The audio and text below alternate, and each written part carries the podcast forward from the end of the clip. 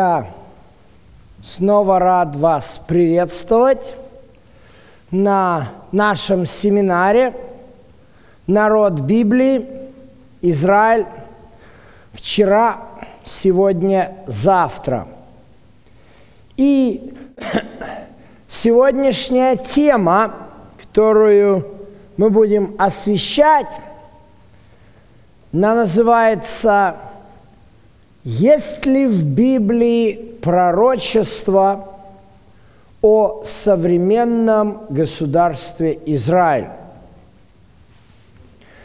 Как мы уже говорили, в протестантизме конца 18-го, начала 19 века произошел раскол – на историцистов и футуристов. И, к большому сожалению, сегодня протестантов, придерживающихся футуристического подхода к истолкованию библейских пророчеств книги Откровения и Даниила, большинство – очень мало сегодня тех, которые придерживаются исторического подхода. И вот в футуризме Израиль занимает центральное место. Это было сделано на основании второго Фессалоникийцам, э, вторая глава, где сказано, «Да не обольстит вас никто, ибо день тот не придет, доколе не придет человек греха, сын погибели». И дальше сказаны слова – который воссядет в храме Божьем, как Бог. Вот эти слова взяты за основу были изначально католическими богословами Альказаром и Райбирой, а после этого протестантскими богословами – даже такими известными в России, как Скофилд. Может быть, у кого-то есть толковая Библия Скофилда, и эти мысли там есть. Идея заключается в том, что антихрист, которого все ожидают, причем интересно, что и даже среди отцов Восточной Церкви подобные идеи существовали еще в IV-V веках. Они говорили, что Антихрист – это будет еврей из колена Данова. Так вот, сложив все это вместе, получается следующий сценарий – Сценарий о том, что для того, чтобы Антихрист воссел в храме Божьем, этот храм Божий должен был быть построен. А кто его построит? Конечно же, евреи. А раз они его построят, значит, они... И вот эта вот идея была поставлена во главу угла. И вдруг в 90-е годы 19 века по мнению футуристов, это все начало исполняться. Сначала сионистское движение, потом иммиграция в Палестину после э, Первой мировой войны и в конце концов образование государства Израиль. Вот. К большому сожалению, очень многие историцисты ответили на этот вопрос агрессивно, потому что для историцистов и в том числе для последователей Миллера, которые составляли большинство историцистов, футуризм представлял угрозу. Когда последователи Миллера показывали пророческое время, как вот тысяч, э, начинается указ Артаксеркса, это я говорю за 8-9 главу Даниила, как эти 2300 вечеров должны закончиться, и все. А тут футуристы, а это все ерунда, все это буквальные дни, а не годы. Вот смотрите, наша позиция, что евреи будут возвращаться в Израиль, тогда будет последнее время. Понимаете? То есть тут основной вопрос очень фундаментальный. Может быть, кому-то это кажется слишком уж не относящийся к действительности, потому что это вот про евреев. Но в реальности, друзья мои, вопрос фундаментальный. Вопрос в том, как, что такое последнее время. Согласно историцистам, которые смотрят назад, видят исполненные пророчества, видят, что вот исполняется последнее временное пророчество о 2300 вечерах утрах. Вот оно последнее время. Согласно футуристам, а, надо сначала дождаться, пока евреи вернутся и отстроят храм. И вы понимаете, что начало происходить? Смотрите, 2300 вечеров и утр, святилище очистится, да, это все происходит на небе. Это пощупать невозможно. Мы верою только понимаем и можем осознать, что Иисус делает для нас, как первосвященник небесного святилища. Ее можно пощупать в газете, в интернете, по телевизору, понимаете? Эти события, вот они, происходят на глазах. Что произошло? Произошла стычка. И многие сторонники исторического подхода начали говорить, создание государства Израиль – это акт дьявола. Это все для того, чтобы обмануть. Понимаете? Когда я смотрю на эти войны между протестантами, я вижу, насколько это запутывает людей. Лично с моей точки зрения это просто запутывает евреев, которые оказались в, между двух огней. Понимаете? Они-то понятия не имеют, что такое историцисты, что такое футуристы. Да им говорят, а, тут, понимаете, вы едете в Израиль, это от дьявола. Другие говорят, а, вы едете в Израиль, это от Бога. Понимаете, какая получается коллизия?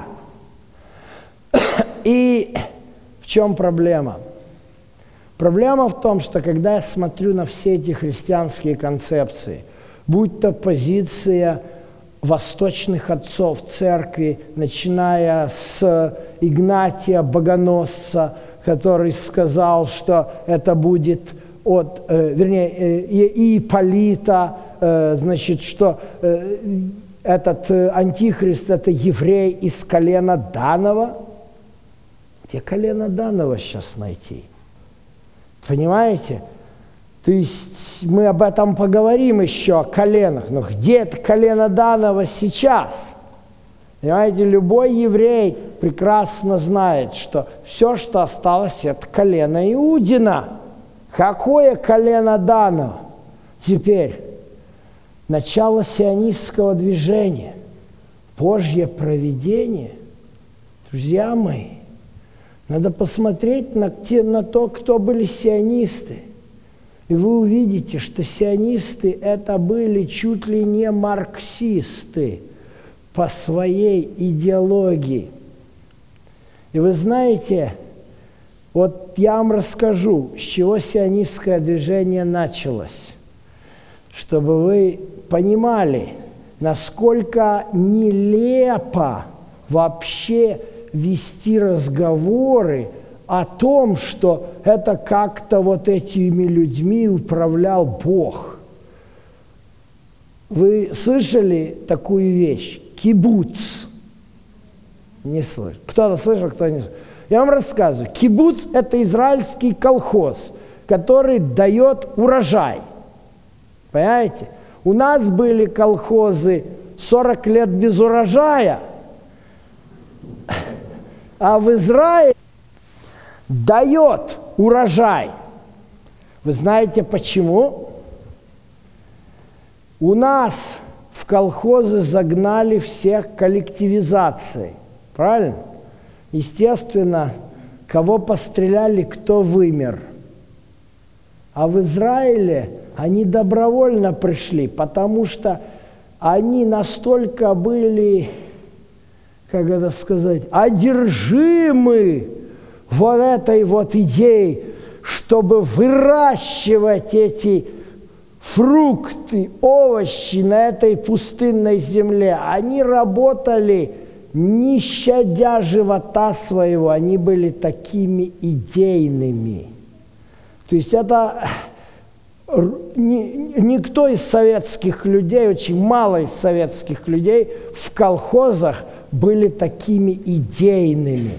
Поэтому советские колхозы не работали. Потому что чтобы эта система работала, нужно действительно отречься от всего и буквально быть сумасшедшим таким, как были эти сионисты, которые приезжали, им ничего не было надо, им только работай, работай, работай, работай. И пошли колхозы.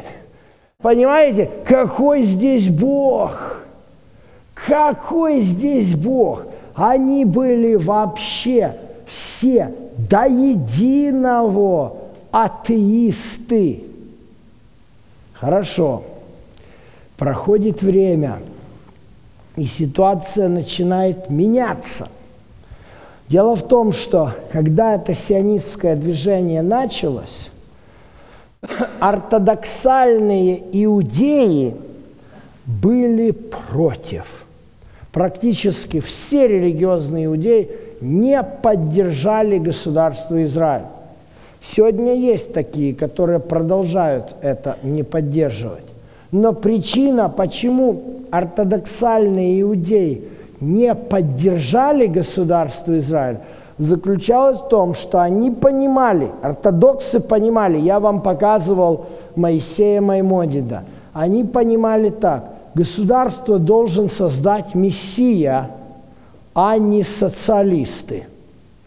И так как они не соглашались с социалистическими взглядами сионистов, то они не поддерживали. Правда, потом все поменялось появился такой Равин Кук.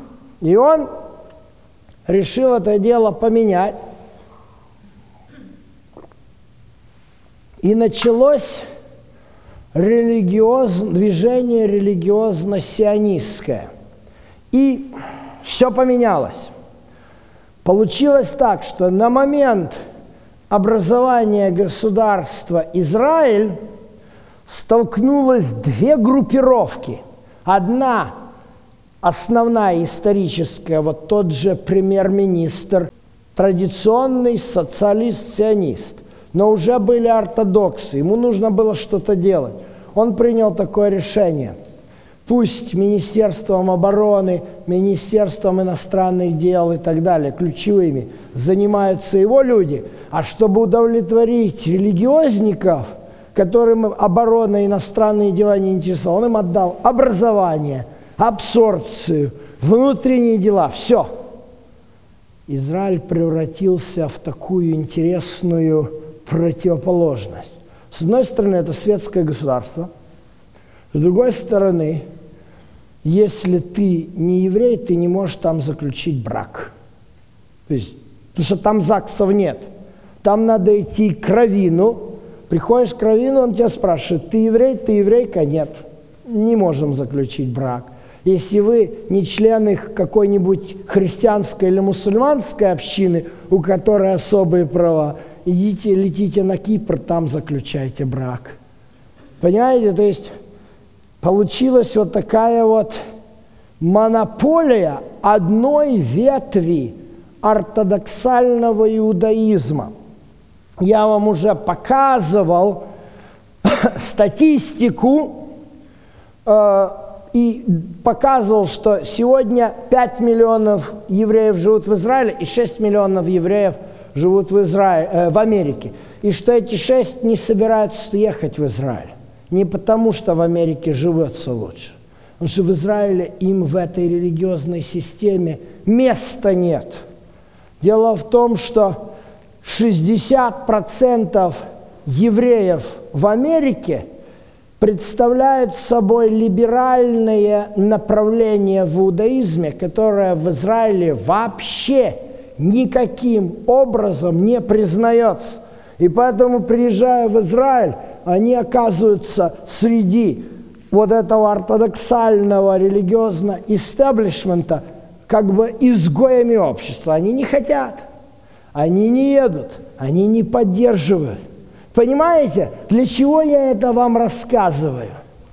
Нельзя взять два-три стиха из Библии, потом открыть интернет или газету и приложить эти два-три стиха из Библии на то, что интернет и газета пишет, и сказать, вот посмотрите, пророчество исполняется.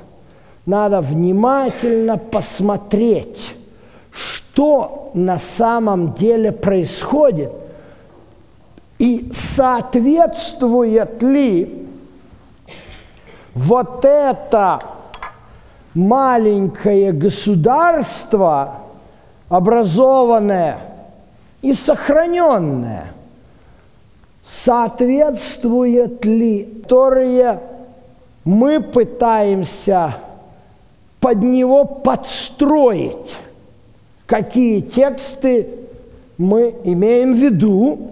Ну вот начнем с этого текста. Иезекииль, 37 глава. Так говорит Господь Бог. Вот я возьму сынов Израилева – из среды народов, которыми, между которыми они находятся, и соберу их повсю, отовсюду, и приведу их на землю их.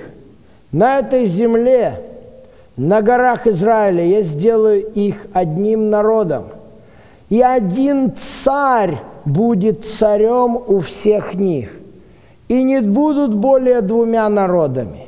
И уже не будут впредь разделяться на два царства, и будут жить на земле, которую я дал рабу моему Якову, на которой жили отцы их. Там будут жить они и дети их, и дети детей их вовеки. И раб мой Давид будет князем у них вечно. Друзья мои, я вам показываю здесь на фотографии, и мне всегда нравится эта красивая панорама э, Тель-Авивских пляжей, которая смотрится с холма, находящегося в центре старого города Яфо, библейской Иопе. И вот смотришь, видишь эту голубизну Средиземного моря – красивые гостиницы, и кажется такая идиллия. Но неужели вот эти стихи можно вот к этой реальности приписать? Посмотрите, здесь говорится о царе. Кто является сегодня царем Израиля – премьер-министр Беньямин Нетаньягу или, может быть, покойный Ариэль Шарон или, может быть, Давид Бенгурион. Да, здесь упоминается о Давиде, посмотрите. Это про Бенгуриона говорится. Про какого Давида говорится здесь? кто этот раб Давид, о котором пишет Езекииль? Неужели это царь Давид? Ну, если вы немножечко что-то в чем-то понимаете в истории, Езекииль писал эти слова тогда, когда и вообще жил Езекииль, Давид уже в огромной Давид, друзья мои. Есть только один раб Давид, Мессия, сын Давида. Вы понимаете, и вопрос заключается, является ли государство Израиль вот этим мессианским царством Давида.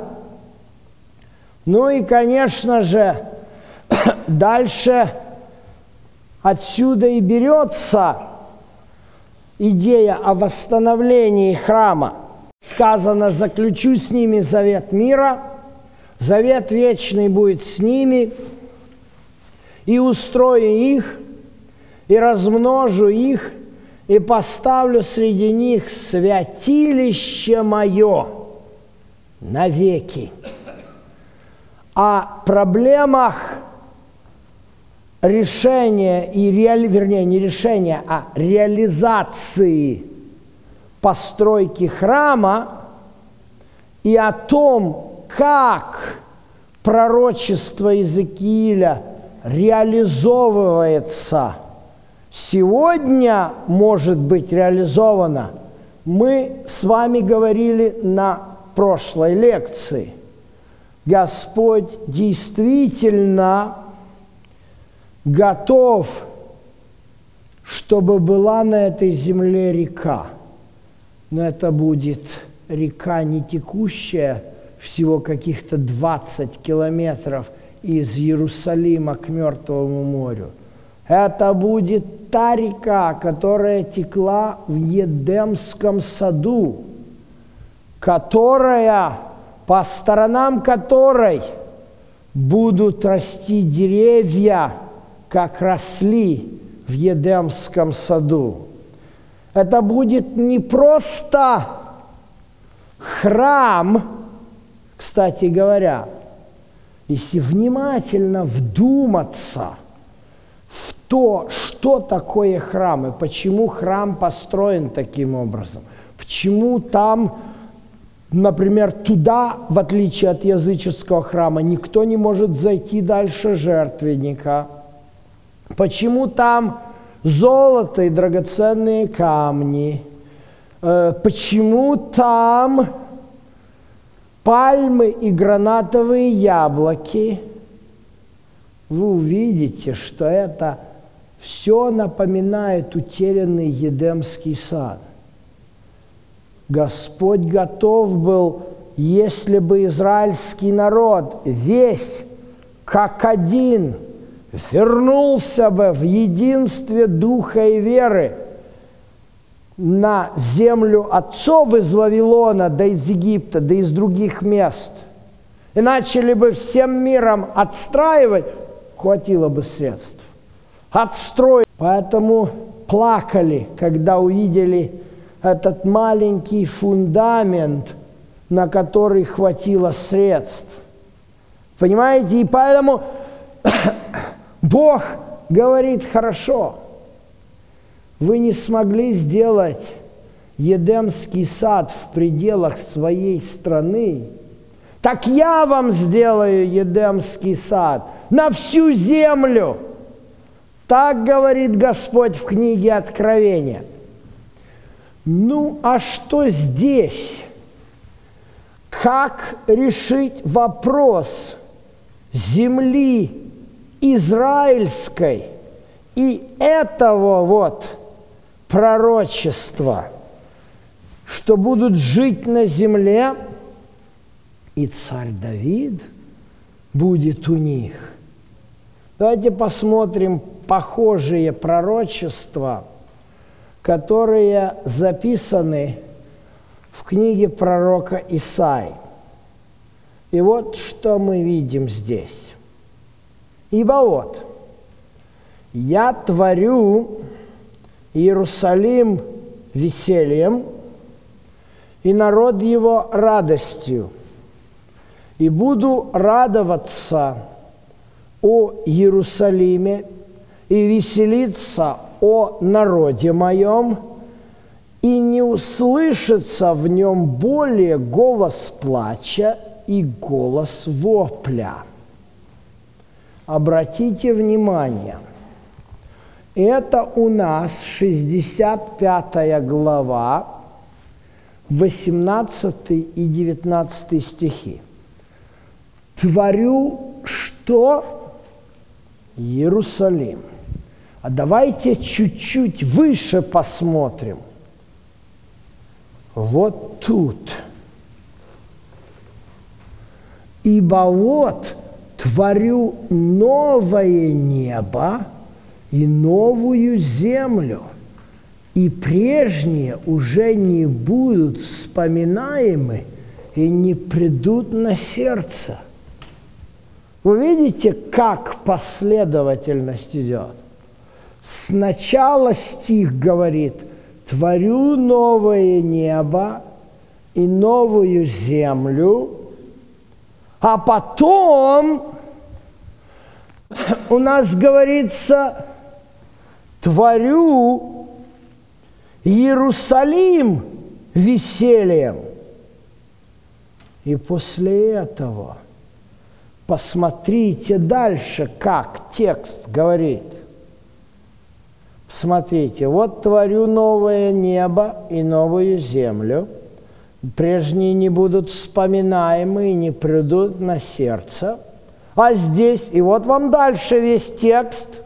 Я же вам то показал вне контекста лица – и радоваться вовеки о том, что я творю, ибо вот творю Иерусалим весельем, народ его радостью, буду радоваться Иерусалиме, веселиться о народе моем, и не услышится в нем более голос плача и голос вопля. А вот теперь там не будет более малолетнего старца, который не достигал бы полноты дней своих, ибо столетний будет умирать юношей, а столетний грешник проклинаем, и будут строить домы и жить в них – и виноградники насаждать, и есть плоды их, и не будут строить, чтобы другой жил, и не будут насаждать, чтобы другой ел.